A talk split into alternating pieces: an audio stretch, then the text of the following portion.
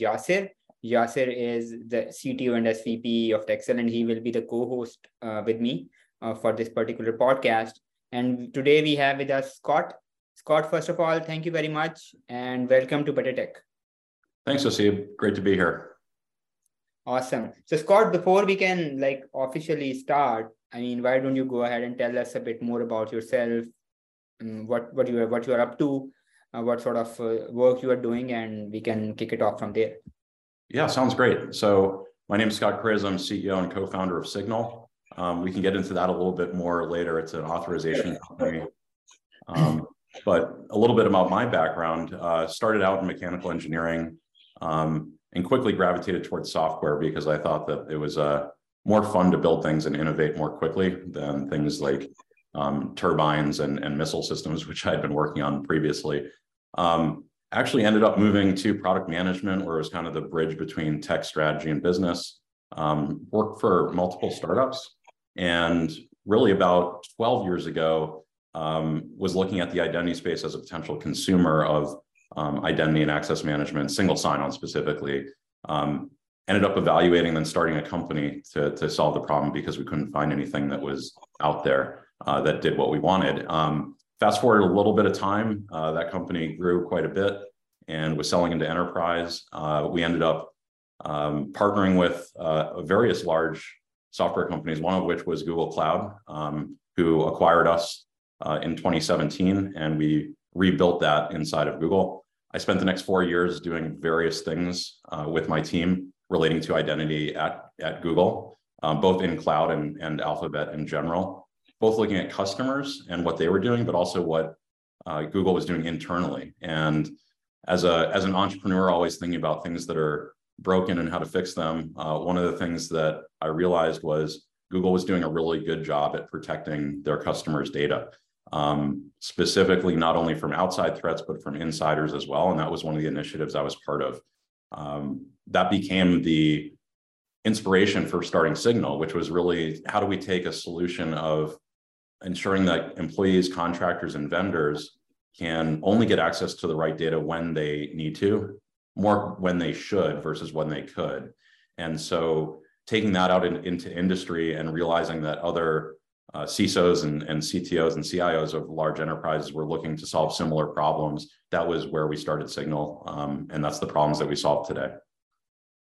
Awesome, awesome. So, so Yasir, you have a question? Yeah, I, I actually was reading through your uh, your blogs and some, some of the writing that you have posted on your LinkedIn profile, and it was very interesting to see. I mean, authentication is one area, but authorization is a whole different kind of challenge. We've been through it and uh, so, so, so the dynamic uh, authorization management, we know that there are functional authorization, that there is data authorization, but this is kind of dynamic data authorization or dynamic, dynamic functional authorization also. I mean, is it both or is it one of them?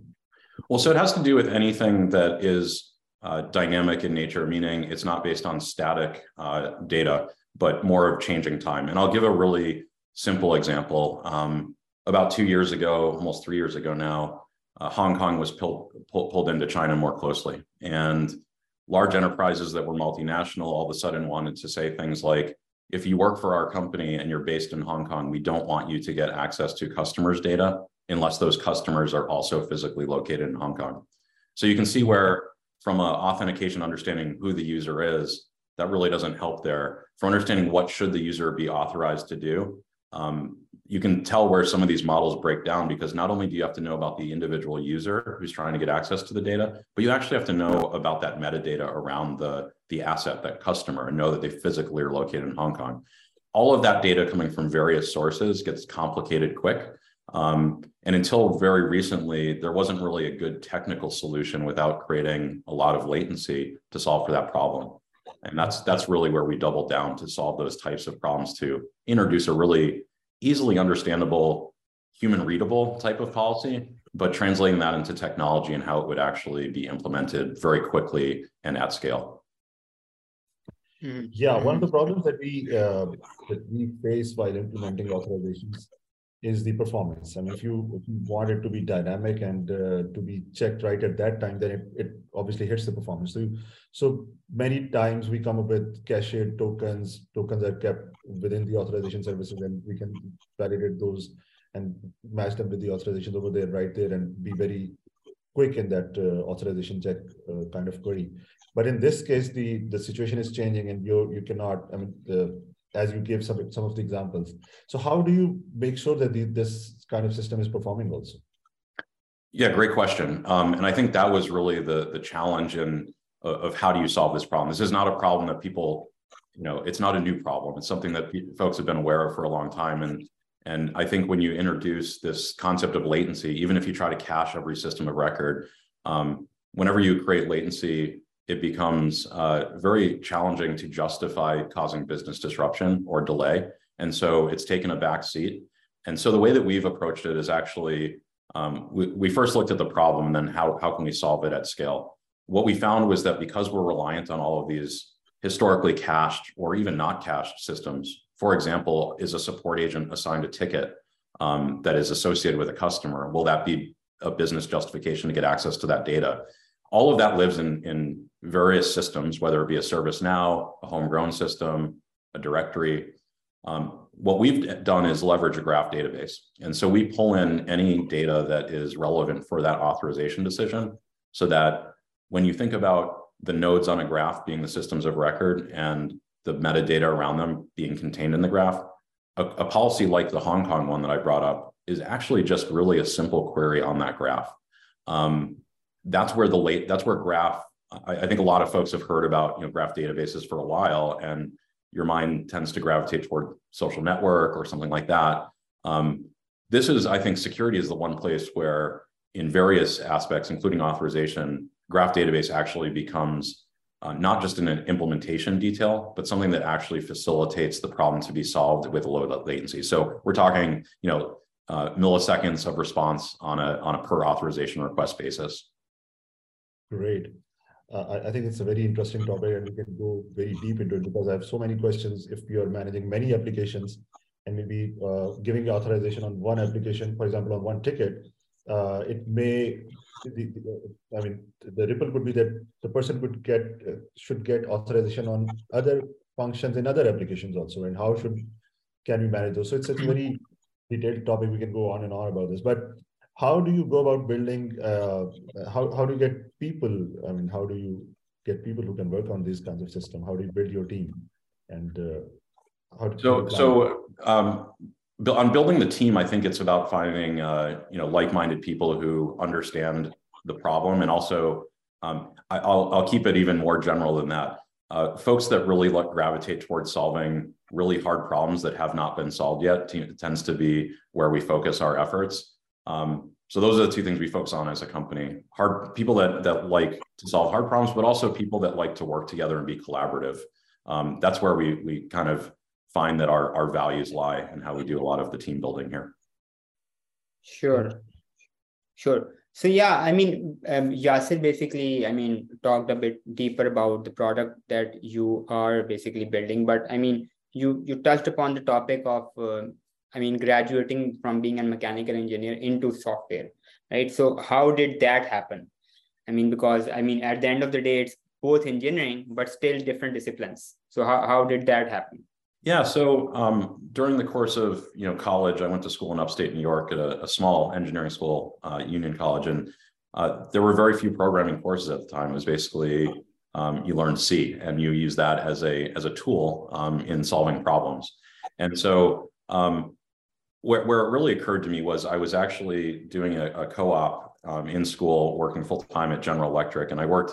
If you can picture, there's a manufacturing plant in Schenectady, New York, that builds uh, steam and gas turbines, and you can actually look from one corner of the building all the way across to the other, and it's it's a mile. You can see a straight mile inside the building. Uh, my little cubicle was actually in a small building in the dead middle of that manufacturing plant, and I remember going in and, and working. Um, for for days at a time on analyzing uh, the growth rate of a new material. It sounds really boring and obscure, but at the time it was exciting. And so lots of tests, um, tensile tests and things like that, and you analyze the data. And the result was after six months, I had this, this piece of paper that was essentially a growth rate of a crack curve. And I thought, this is a great deliverable. I'm really proud of my work. And I remember going up to my manager and they said, That's awesome. Congratulations. Why don't you go to the library? And they sent me to another building and put it in that library so we have that as, as information. I went into the library and it was like any library. It was, you know, fairly large and there were large books and, and three ring binders. And I found the place where I was supposed to put the, the document. I opened it up. It was just hundreds of pages of these exact same growth rate curves. And I thought, wow, I just spent six months of my life um, building this thing that might never be used and that clearly people have done hundreds of times before. And it was very um, it was the opposite of satisfying from a career perspective. And so part of me as i was starting to write code in my in my class was and this was in in 1996 and 97 the web was pretty new and, and there weren't really architectures that were well known. So um, being able to just write code and put up a web page and start to explore wow people can interact with something that i worked worked on in five minutes, not in six months. Um, so that was really the accelerant for wanting to start to write code. And then I followed on and, and actually started um, a business, and it's not anything to do with identity. It was in online education. Um, but it really just it, it was really um, freeing to say there's this new technology of writing code and specifically web-based applications where your your time to value and your time to satisfaction is so short and so it became um, very satisfying for that reason. Sure. So, I mean, SGNL um, is basically an authentication uh, tool, right, for enterprises. Uh, I mean, an enterprise solution, I would say. So, uh, I mean, if you would have to explain uh, in like a layman term or like in a basic term, I mean, how would you go about it? Like, what sort of problem it is solving? You touched upon this topic, but maybe in a more simpler term for the audience, how how would you explain that? Sure. I think there's two sides. One is as a worker and one is as a consumer. So if you think about it, if you have a job and you sit in front of a computer and you're interacting with applications, let's say you're interacting with Salesforce or any application, what can you actually get access to that the company that's employing you has? What data can you see and what action can you take? Sure. Um, I gravitate towards sales and support because those are very scaled positions at large companies. So let's say you have the ability to refund customers. Um, what gives you that justification? It's usually some type of business logic. Um, today's world really exists in, in this concept of, of role-based access control. So the company decides that you're in a specific role. You support a certain product line, and that gives you access to certain data and you can perform functions. So you really, your job is to refund people, but what prevents you from accidentally refunding the wrong person? Or even worse, what prevents a worker who might be malicious from um, on their last day starting to just issue refunds and delete everything they have access to? So that's part of it. I think um, there's also, I think, maybe one of the more obvious or less obvious threats, which is outsiders behaving as insiders. So as you think about security, a lot of the most dangerous things that are happening is accounts are getting made that aren't real humans. They're outsiders that are being created internally. How would you possibly know that they're doing things they shouldn't be if they're in the roles that dictate what they're what they could be doing? And so what our system does is really try to understand what are these ephemeral roles and taking it beyond role-based and taking it into logic-based and what we call just-in-time access management. So every time data is accessed, it's on the fly. Now, I'll go back to the consumer side. When you call a company and you're asking them to support you and look up your information and data, um, why is that person on the other side of the phone or the other side of the chat able to access your home address, your phone number, and your personal information? Is, is it something you explicitly let them do? Is it part of their job? And so I think there's an expectation that's being set for um, individual consumers and customers to say, we really want to know where our data is and we want it to be protected as much as possible. So those are two two sides of the coin. Sure, sure, sure. And and Yasir, you you have any question? No, I, I mean, think uh, it's pretty simple uh, from author. So, is this tool kind of? Uh, I mean, what?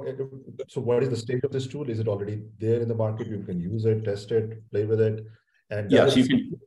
Uh, does it get integrated well with the existing tools? Sit between the tools and manage this whole thing.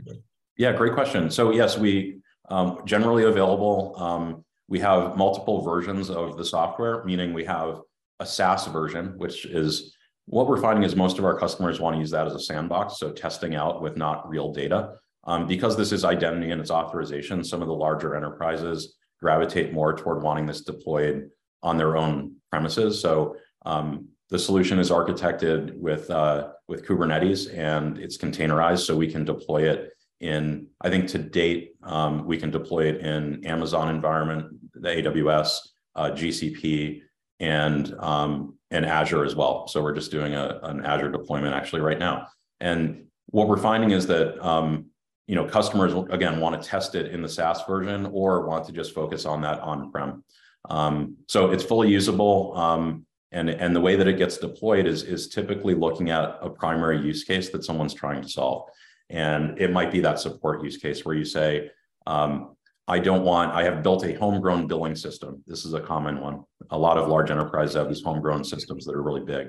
And we want to protect the data in there on the application side to say, we only want someone who's in a certain role, like a support agent, to gain access to that data if they have a ServiceNow ticket um, assigned to them and it was not created by them. Uh, you can see where that can get kind of tricky. Um, and so where that takes us as an integration is having having pre-integrated applications like ServiceNow or Salesforce or any of the large enterprise SaaS applications, but also having very easy uh, to understand um, SDKs where developers can build it into their own homegrown applications.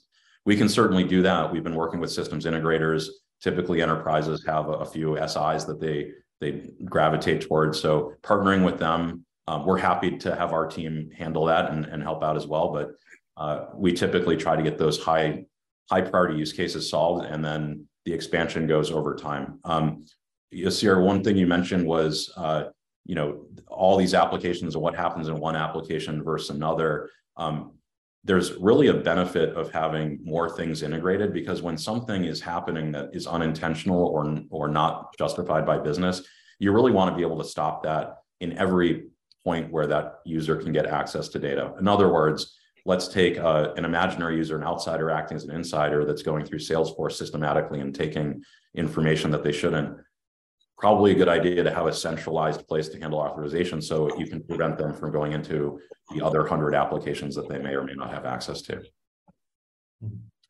And uh, it looks like, uh, uh, so is it like very simple to implement? For example, uh, when we are writing all of these detailed rules, and uh, is it easily configurable on the fly? For example, if I'm changing a rule, somebody with minimum training can go and uh, change those rules yeah, you're that is a very insightful question, and, and I, am guessing that there's some experience with working with previous um, authorization models where they use uh, fairly complex and obscure um, um, languages.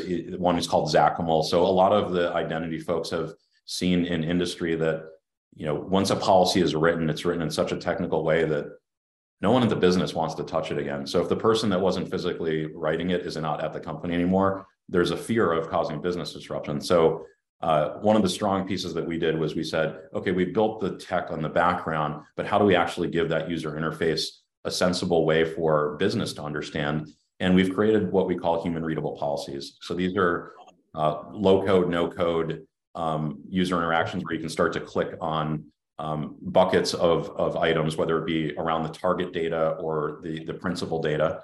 Um, so who's acting to, to look at the data and what the data contains, but make it in a way that that someone can read and that you know and, and, understand. Oh, this policy actually says that support agents who are located in this region cannot access data for this purpose based on uh, a business justification, which is defined by ServiceNow Association. So really clean and easy to understand. Um, that's that was a really big challenge for us, but I think we've we've gotten to a great place there. So yeah, so maybe like a, a follow-up question. I mean, since Yasir touched upon the topic uh, already, but but many people, I mean, identity management and other things, people basically confuse things with single sign-on as well. So you might have come across customers who might be mixing these things, roles, uh, rules, single sign-on, SAML, and all these things.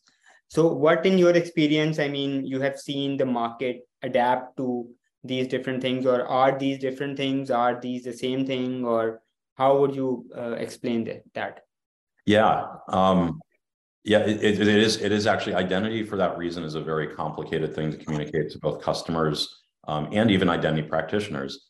Um, so if you take a look at authentication, which is you know signing on and, and, saying this person is who they say they are, and you take companies like Okta, um, who's yeah. one of the leaders in that space, um, very quickly you'll notice that when they actually provision a user into an application, they provision a little bit more than the user. They provision maybe that they're an administrator or a user. That really crosses the border between single sign-on and authorization. So there, there is kind of the mental model is there's two sides. It's authentication and authorization, like who yeah, you are and what you can do. But they're getting a little bit conflated, and you're starting to see both companies that were focused on the authorization side and, and role-based access control like SailPoint start to get into provisioning and sign on. And you're seeing companies like Okta starting to, so there are there are blurry lines. And I think that's one thing that we're we're trying to help clarify, which is that these are very related, um, but they they have different um, aspects to them, and you have to pay attention to both. So it's a tricky industry for that reason, and it's a it's a really good call out. I mean, uh, it's it's a very interesting topic. So uh, when you go uh, and you take the solution somewhere, so is uh, a central authentication system or single sign-on a prereq for this, or uh, you you can do that as, as part of the exercise well? So we like to think about it as like there's an identity uh, maturity curve, and if you look at that curve, there's various technologies or capabilities that are along that curve. Um, that includes things like multi-factor authentication, it includes cloud identity access management, cloud IAM. Um, it, it includes other things like CASB and network layer. But what we find is that if if customers have not yet adapted or adopted a um, cloud IAM solution, it's they're probably too early to really be tackling a fine grain authorization challenge. So um, to date, we've been really focused on the, the folks that have already done their their Okta or Azure or even Ping implementation on the single sign-on side, and they're looking to even take it that next step, the, the step further. Um, one thing to note is that you know security is a very backwards looking um, industry. It's it's usually solving problems for things that are clearly broken, right? So uh, an incident occurred. How do we solve for that problem? I think we're now getting into a realm where uh, folks are thinking a lot more proactively about what are the systems that we set up that will be more durable and scalable as unanticipated threats um, are, are, are seen. And so, um, yeah, so hopefully that that answers the question yeah it does so one one question i mean uh, related is the future of work. So i mean you say that it's a leading security solution for the future of work. So how is future of work related with what what you are offering? Yeah um, so I th- there, there's definitely a gravitation toward operational efficiency and low risk. Um, both from a financial perspective and a reputation perspective for every company. And I, I think any company at scale today would consider themselves a, a company where their biggest asset is their data. And so um, as we as we look to the future, what are the ways that you can protect that in unanticipated situations with security? And we believe that part of that is actually understanding the behavior of what typical users do from an authorization perspective. There was an industry maybe 10, 15 years ago user behavior analytics, UBA. And it was this interesting concept of if we understand what people are doing and everything they do, we can make things more efficient. But it wasn't really grounded in any business value necessarily, other than efficiency. Um, when we start looking at what happens from an authorization pattern perspective, who is doing something that they should be doing versus not, we can start to model typical behavior from the authorization events. And I think what the future of work looks like is understanding not not what people could do, but what they should be doing. And as a byproduct, understanding what anomalous behavior is. And once you can start understanding anomalous behavior, you can model behaviors for specific industries and roles. And this is where, you know, I, I, think a lot of folks would claim they have AI that will solve this. I think we're a little bit early for that, but the truth is you can start to model. So maybe ML is more appropriate. But as, as it does evolve, you can really start to model behavior. And if you aggregate that behavior across multiple companies without actually sharing data, with just sharing the models, we can get to a place where we can actually prevent accidental malicious uh, behavior from occurring before it actually does and not look back and figure out how do you remediate something bad that happened. Right. Sure. So, I mean, while developing this product, uh, that you are offering to the market, you might have come across like many challenges. So, what would you rate as the, I mean, top most challenge, and how did you solve that? Yeah, the challenges. I mean, I, I think at starting any businesses, there's there's new challenges every day, and the second that you um, you know think that you've solved for one problem, you you move on to the next. Uh, you know, speaking as a startup with, you know, we're a year old with 30 people, um, and we've accomplished a lot. We've built a lot technically and brought it to enterprise. I think the early challenges are really how do you how do you perform the functions of a large team with a small team? And so that means uh, being very clear about who's working on what. And oftentimes the early team members will be working on much more breadth than they would be even six months from the time that they start. So figuring out that balance and, and helping the team really focus on the things that are that are urgent um, as much as possible. And then I, I think in any new industry where you're trying to innovate, especially in security and selling to enterprise, there's a timing in the market. And so um, some of the challenge can be in large enterprise getting acknowledgement that yes, we we actually buy into that five-year vision, but we're probably not going to get there for a year or two years. And so figuring out what's the value that you can create early on for customers. And that's where that, that challenge was one where it, it caused us to look at what are the primary use cases that we can solve? What's top of mind for the customers today? Because in addition to aligning on vision, it's just as important to get traction early on so that you can start to provide that business value. And that I think that's a probably the most challenging thing about any company trying to sell to large enterprise today. Mm-hmm. So, I mean, you you you also suggested that I mean, building the team uh, was is one of the most crucial things. So, how you have maintained the core team so far, or I mean, the members who started working with you, who laid down the foundation of the framework and everything, are they still with you, or you have been training more and more people, expanding the core? How the uh, I mean, team operations uh, going on? Yeah, the team is, I think, uh, and I tell my team this all the time the team is more important than what you're doing um, because the team will figure out if you need to change a little bit or you need to focus in a different area. So I think uh, disproportionately focusing on the people that that you bring in early and also that sets the precedent so the first two three people um, that you bring into the organization that will attract the next set of talent and we've had a really um, we've had a really a great experience in building this team. I would say when we started the company, it was before tech layoffs were happening, so it was it was a lot more challenging to to get folks persuaded that we were doing something interesting. That it was you know that even crossing over from a company like Google or Salesforce or Okta, which we brought folks on, making sure they understood the you know the, the true risk of a startup versus the perceived risk. So that was hard. I think um, having a deliberate process is really helpful. So taking some of the learnings from working at at the alphabet companies and, and some of the other large uh, tech companies in Silicon Valley, being very focused on um, the skills, the behavior, the culture, and making sure that you know we only bring in the very best. And and also that behavioral piece, I think I would I would say is non-negotiable. And setting values for the company that we think should be consistent. And I'm not going to you know different companies have different values. And so I think it's important that you find like-minded um, people during that interview process. And we actually did, every one of our interview questions is actually tied into one of our values, whether it's transparency, bias for action, growth mindset, systematic thinking, respect. These are some of the things that we, we interview for. Um, and then making sure that people are, are happy and empowered to do their job. And um, we're very much not a culture of micromanagement. Um, we tend to hire the best people and, and give them a lot of leeway and say we we hired you because you know what you do and um, and so that's been really we hope we hope that that continues on and we never compromise on the values and the people that we bring into the company.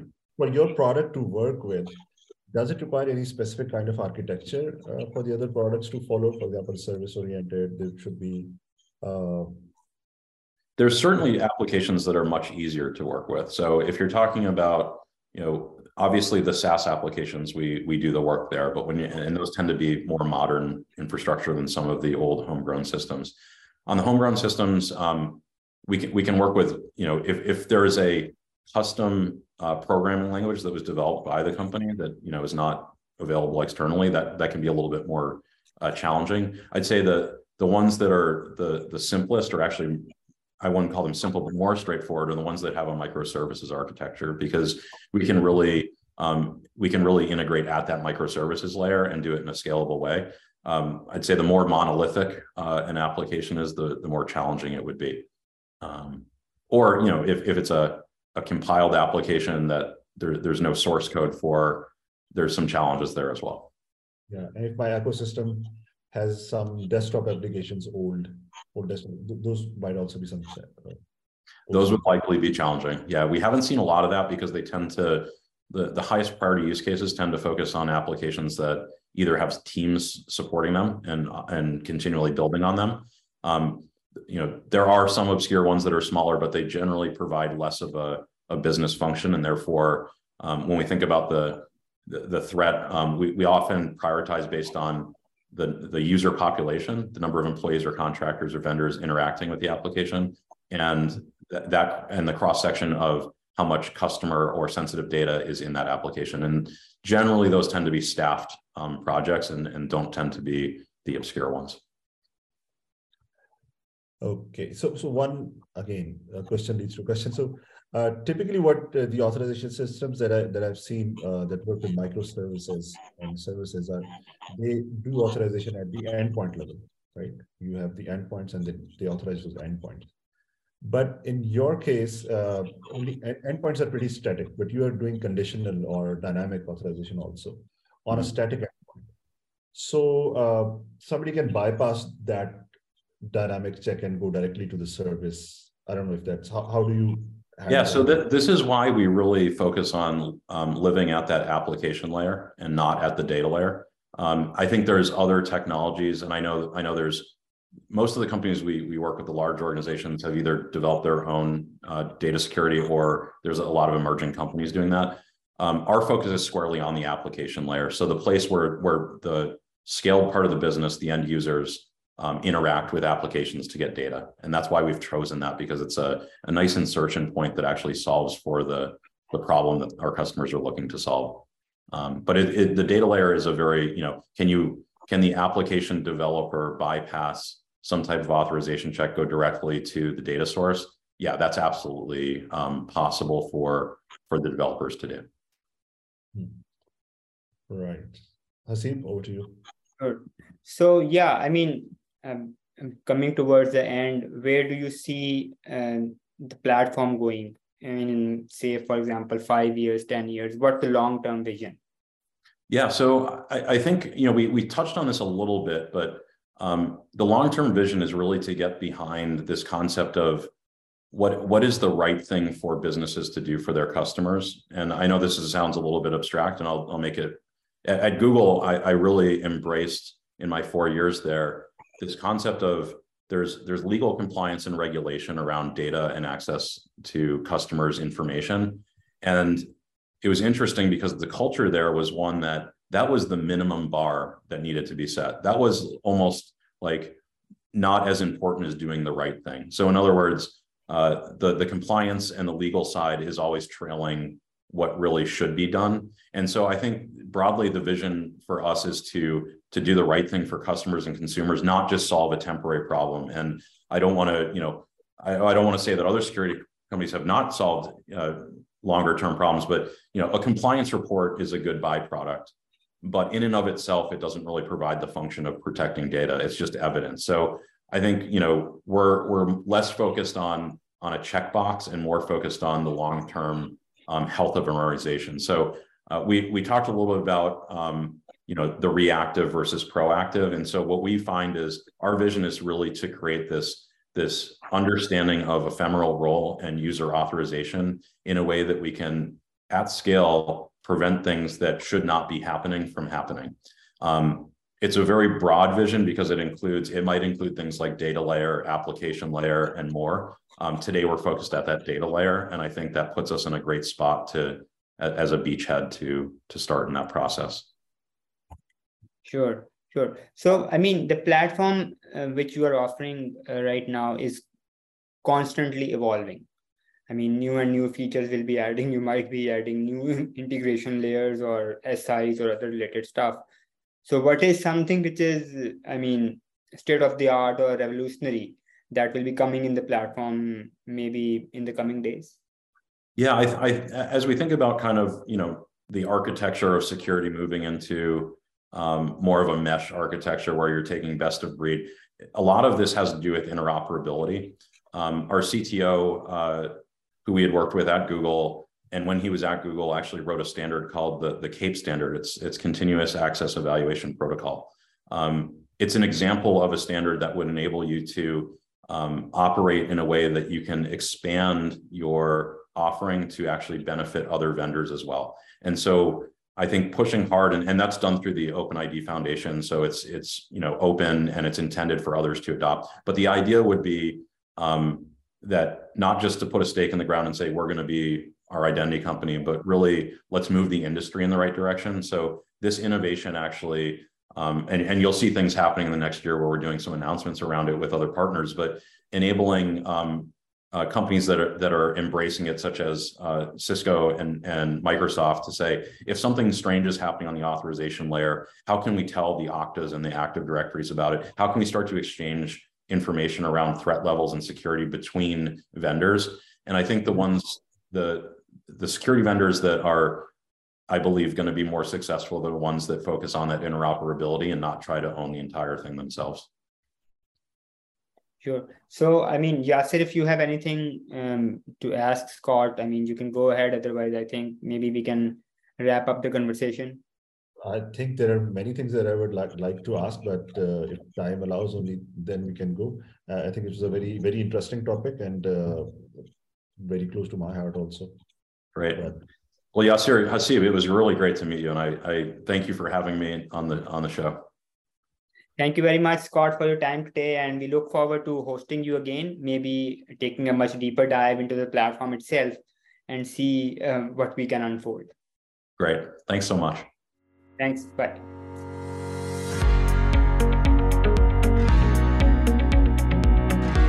Thanks for listening to Better Tech. We look forward to bringing you the latest industry news in our next episode. In the meantime, Check out our other episodes at tkxel.com slash podcast and be sure to subscribe to our YouTube channel so that you never miss an episode.